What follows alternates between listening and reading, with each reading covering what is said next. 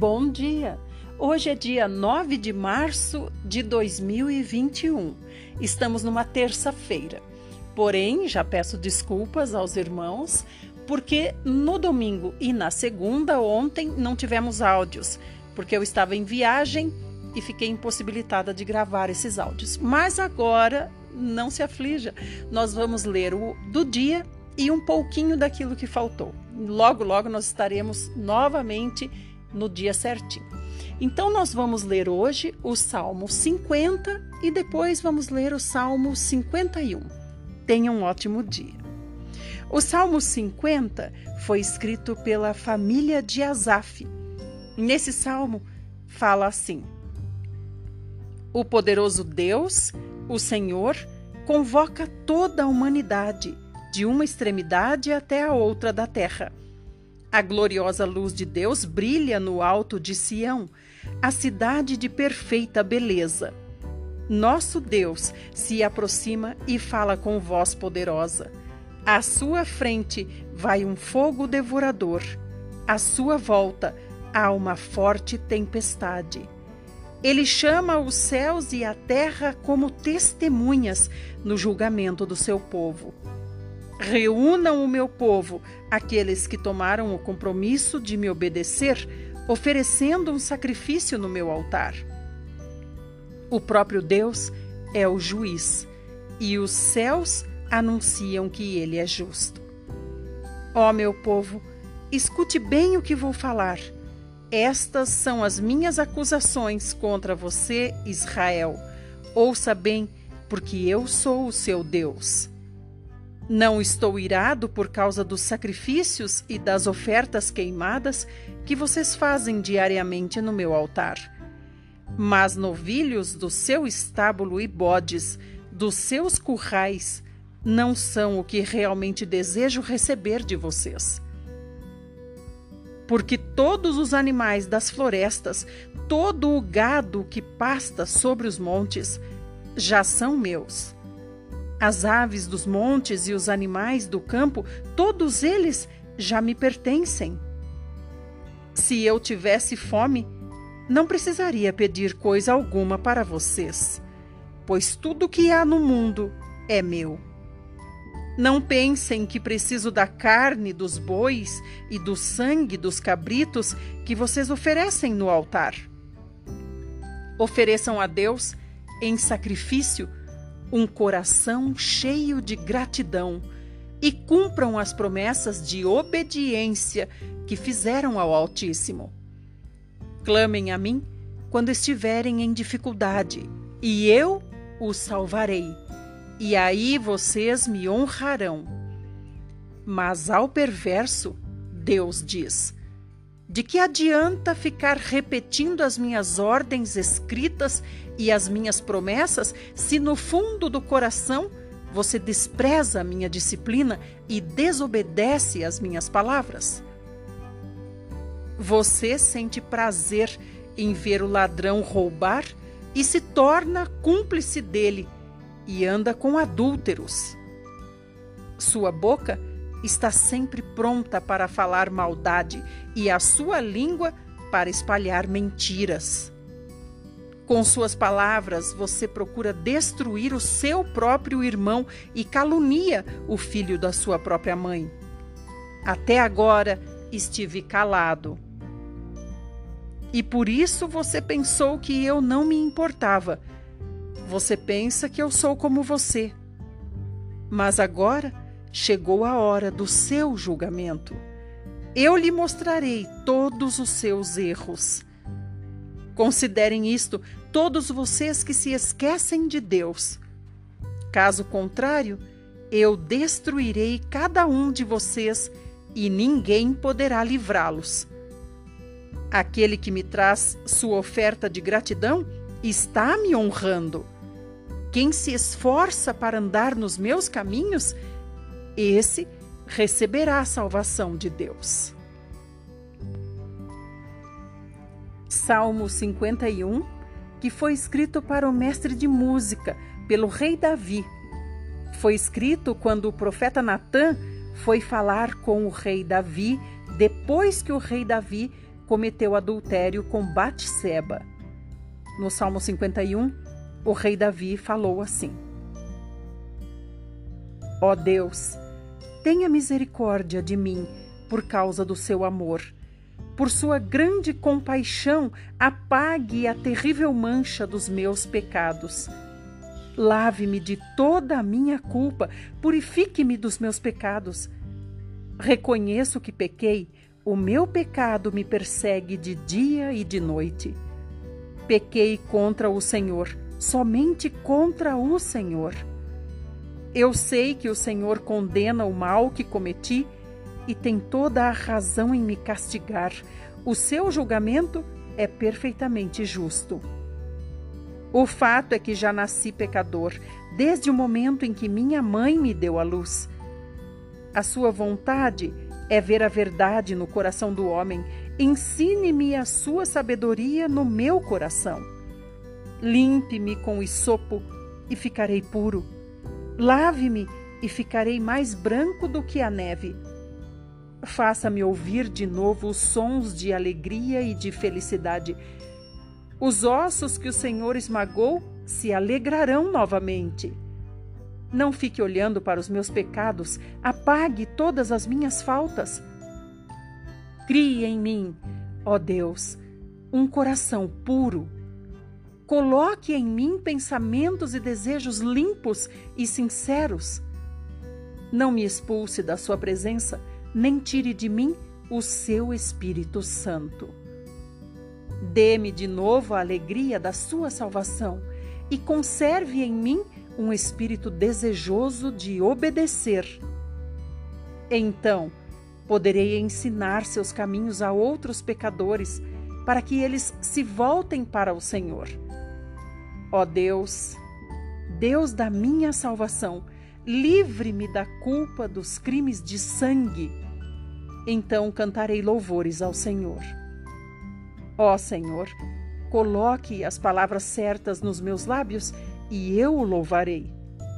O Senhor não se agrada de sacrifícios nem de ofertas queimadas. Se fosse esse o seu padrão de justiça, eu já teria trazido muitas ofertas. Os sacrifícios que agradam a Deus são um espírito quebrantado.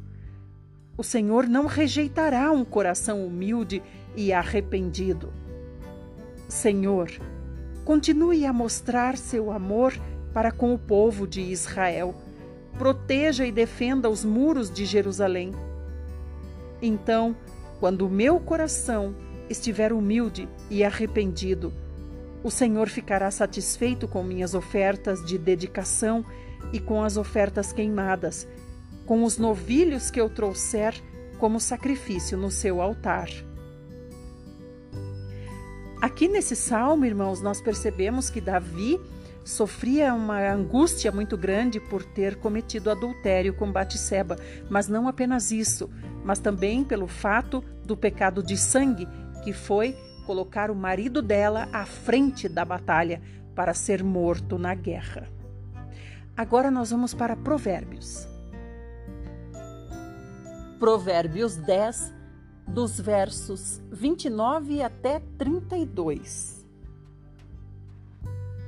O caminho do Senhor dá força e segurança aos íntegros, mas causa desgraça de quem pratica o mal. Nada pode destruir a vida do justo, mas os perversos desaparecerão da face da terra. A boca do justo diz palavras sábias, mas a língua perversa será exterminada. O justo sabe dar uma resposta boa e agradável, mas a boca do perverso só conhece a maldade. Nós vamos até aqui nesse áudio e já já chega o próximo com o Evangelho de Marcos.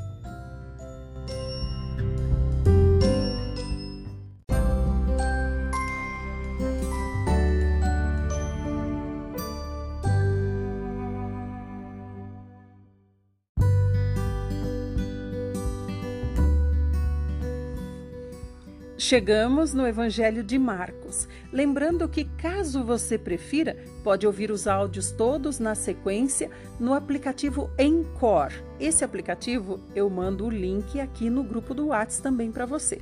Assim você não gasta a memória do seu celular. Mas caso prefira, continue ouvindo pelo WhatsApp como queira. Hoje aqui no Evangelho de Marcos, para repor um pouquinho do nosso atraso, nós vamos para Marcos, capítulo 13, a partir do verso 14, até o capítulo 14, verso 21. E diz assim: Quando vocês virem a coisa horrorosa no lugar que não deve estar, que o leitor entenda o que isso quer dizer, os que estiverem na Judéia fujam para os montes. Apressem-se.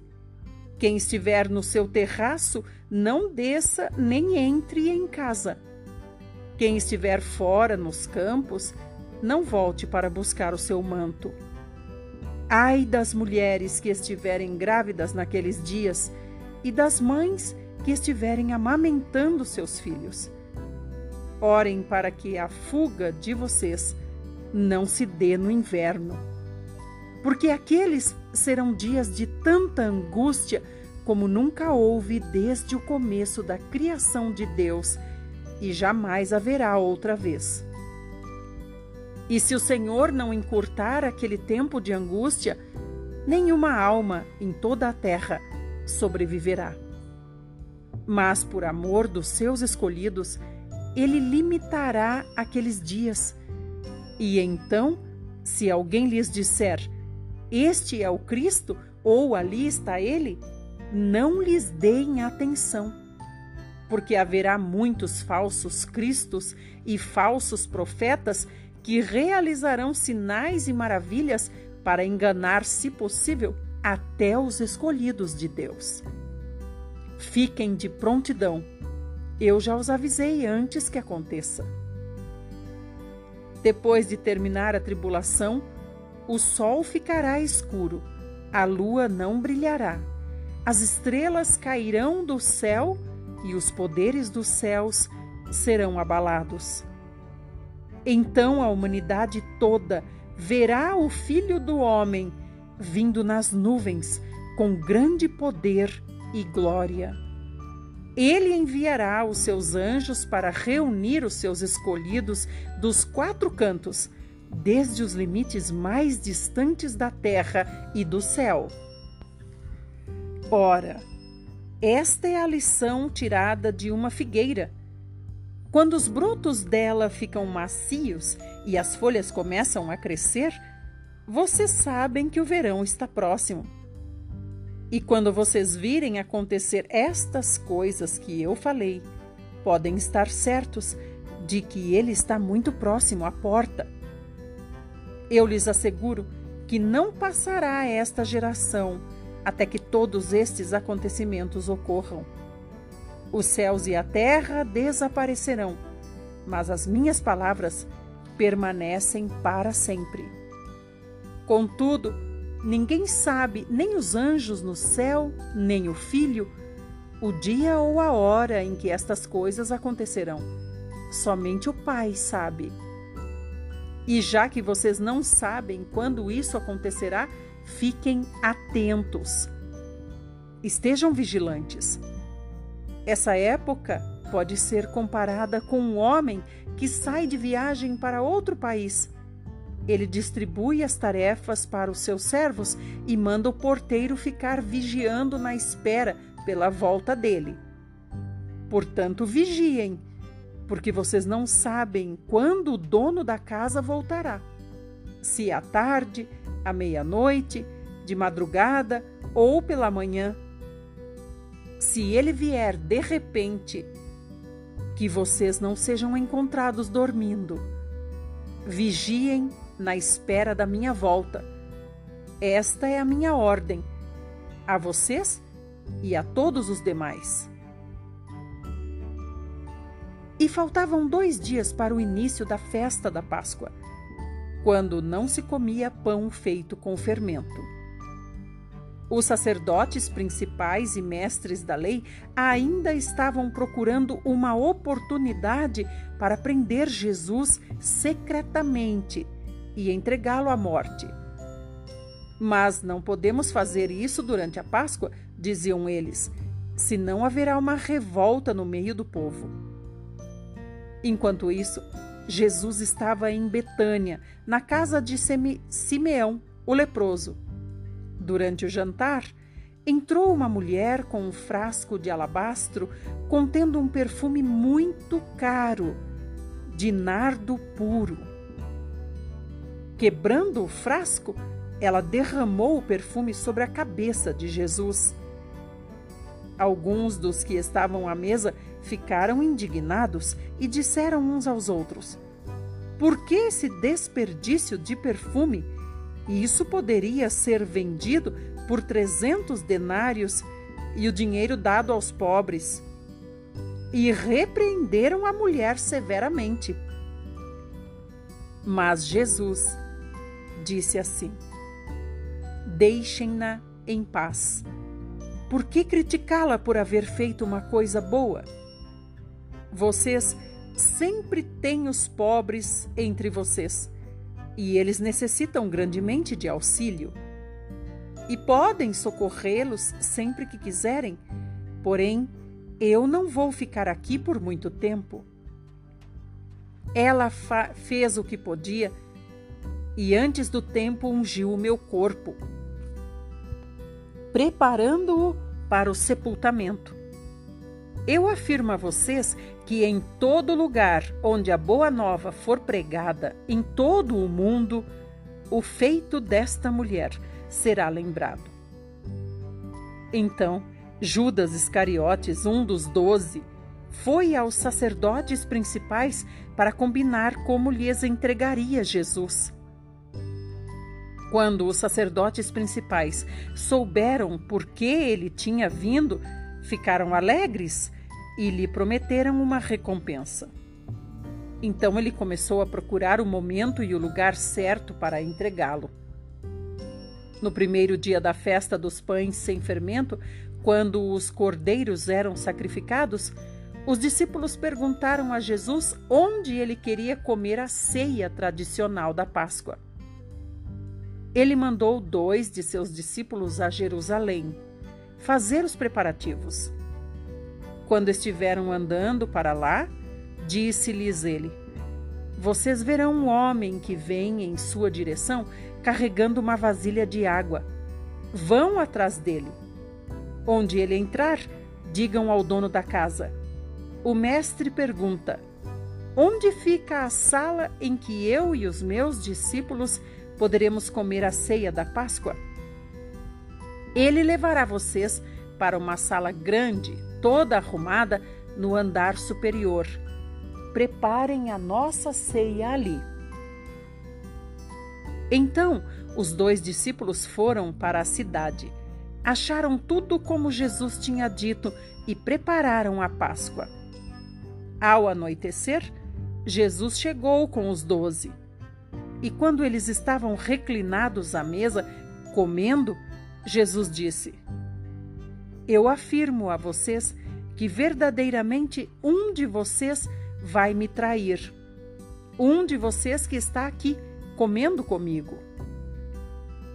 Uma tristeza enorme tomou conta deles e perguntavam-lhe um a um: Por acaso sou eu?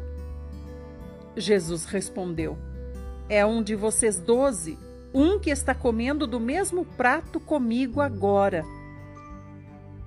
O filho do homem deve morrer, como os profetas declararam há muito tempo. Mas ai daquele que trai o filho do homem, antes ele nunca tivesse nascido. Vamos até aqui. Obrigada por estar comigo e obrigada por compreender que os áudios estão atrasados, mas já já estarão em dia. Vamos para o Velho Testamento?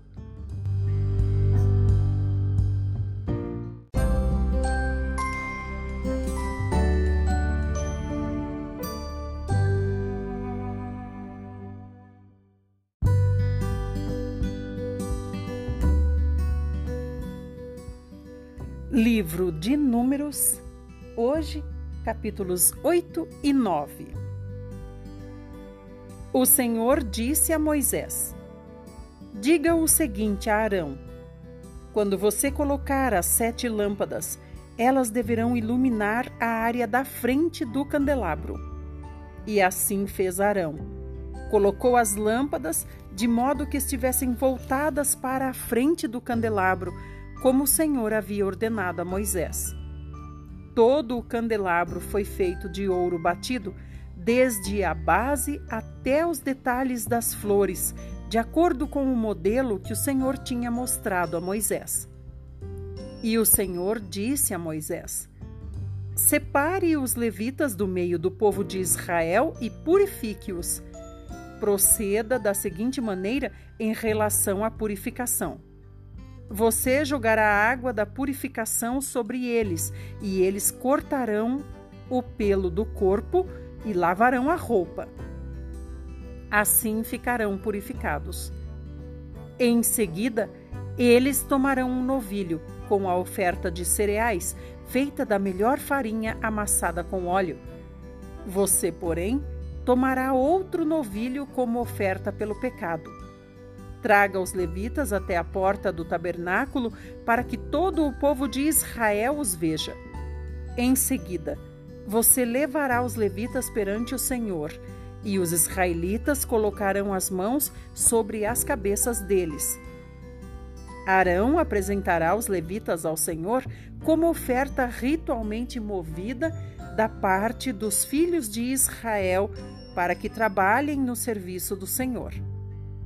Depois disso, os levitas colocarão as mãos sobre a cabeça dos dois novilhos e você oferecerá um novilho como oferta pelo pecado e o outro como oferta queimada ao Senhor para purificar os levitas.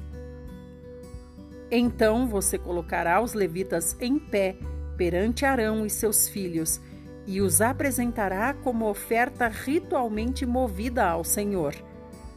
Desse modo, você separará os levitas do meio do povo de Israel, e os levitas serão meus.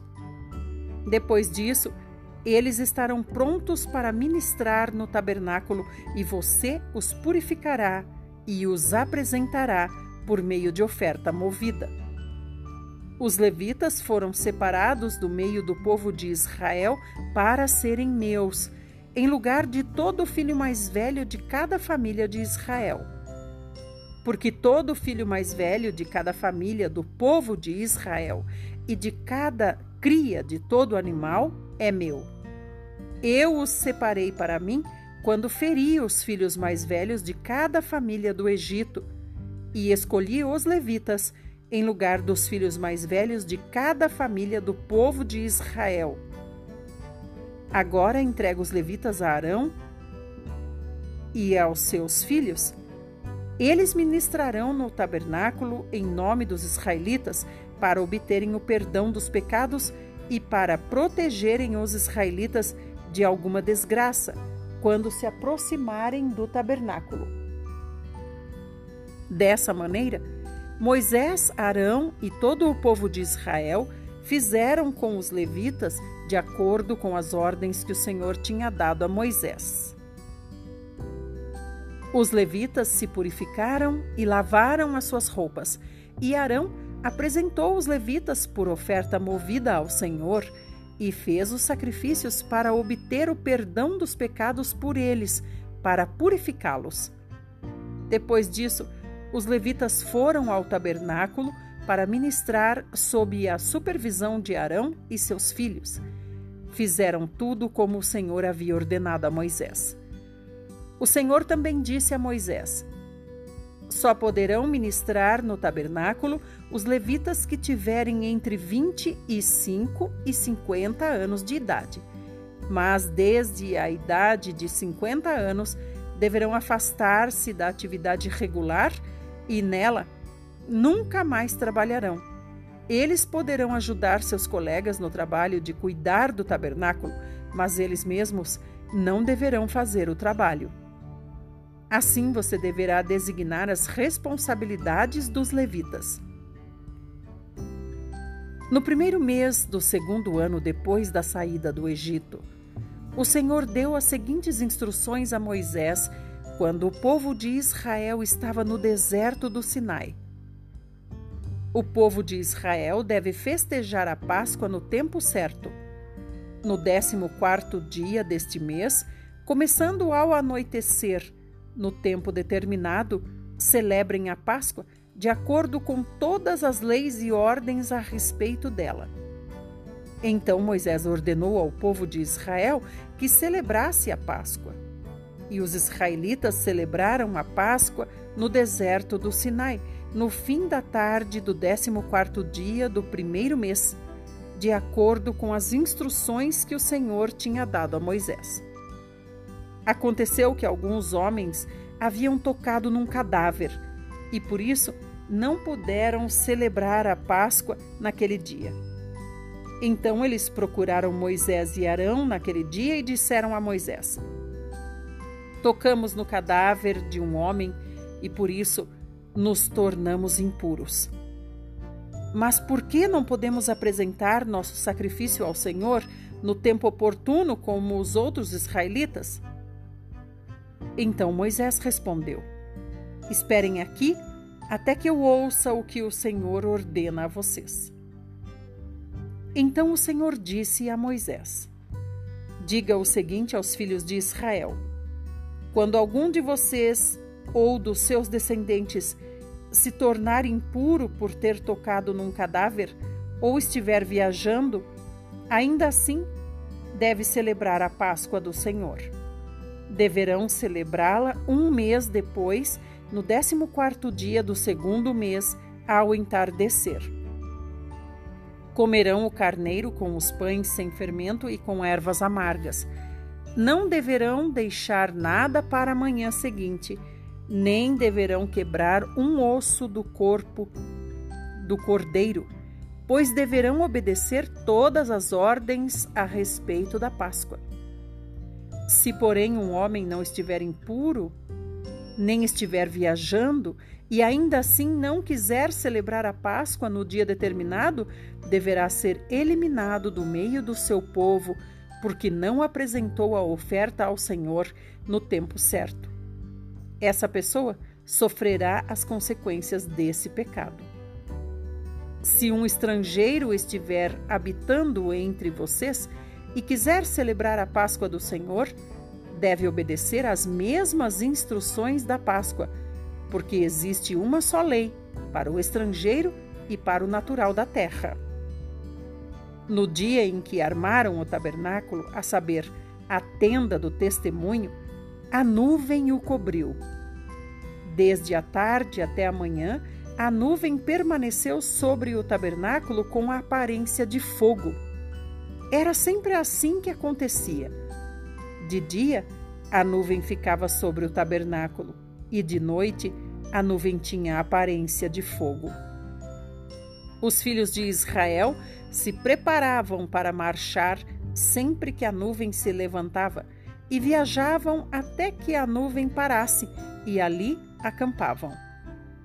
Dessa maneira sabiam quando o Senhor queria que viajassem e quando queria que acampassem. Enquanto a nuvem permanecia em cima do tabernáculo, eles permaneciam acampados. Se a nuvem ficava por muito tempo sobre o tabernáculo, os israelitas cumpriam a ordem do Senhor e não partiam. Às vezes, a nuvem permanecia sobre o tabernáculo poucos dias. Assim, conforme a ordem do Senhor, permaneciam acampados e, segundo a ordem do Senhor, partiam. Às vezes a nuvem permanecia somente desde o entardecer até a manhã seguinte. Quando ela se levantava de manhã, o povo partia. Mas, como de noite o povo de Israel partia. Mas, se a nuvem permanecia sobre o tabernáculo dois dias, um mês ou um ano, os israelitas permaneciam acampados e não partiam. Mas assim que a nuvem se erguia, eles partiam. Acampavam e partiam, sempre de acordo com a ordem do Senhor. Tudo o que o Senhor ordenava a Moisés, eles faziam.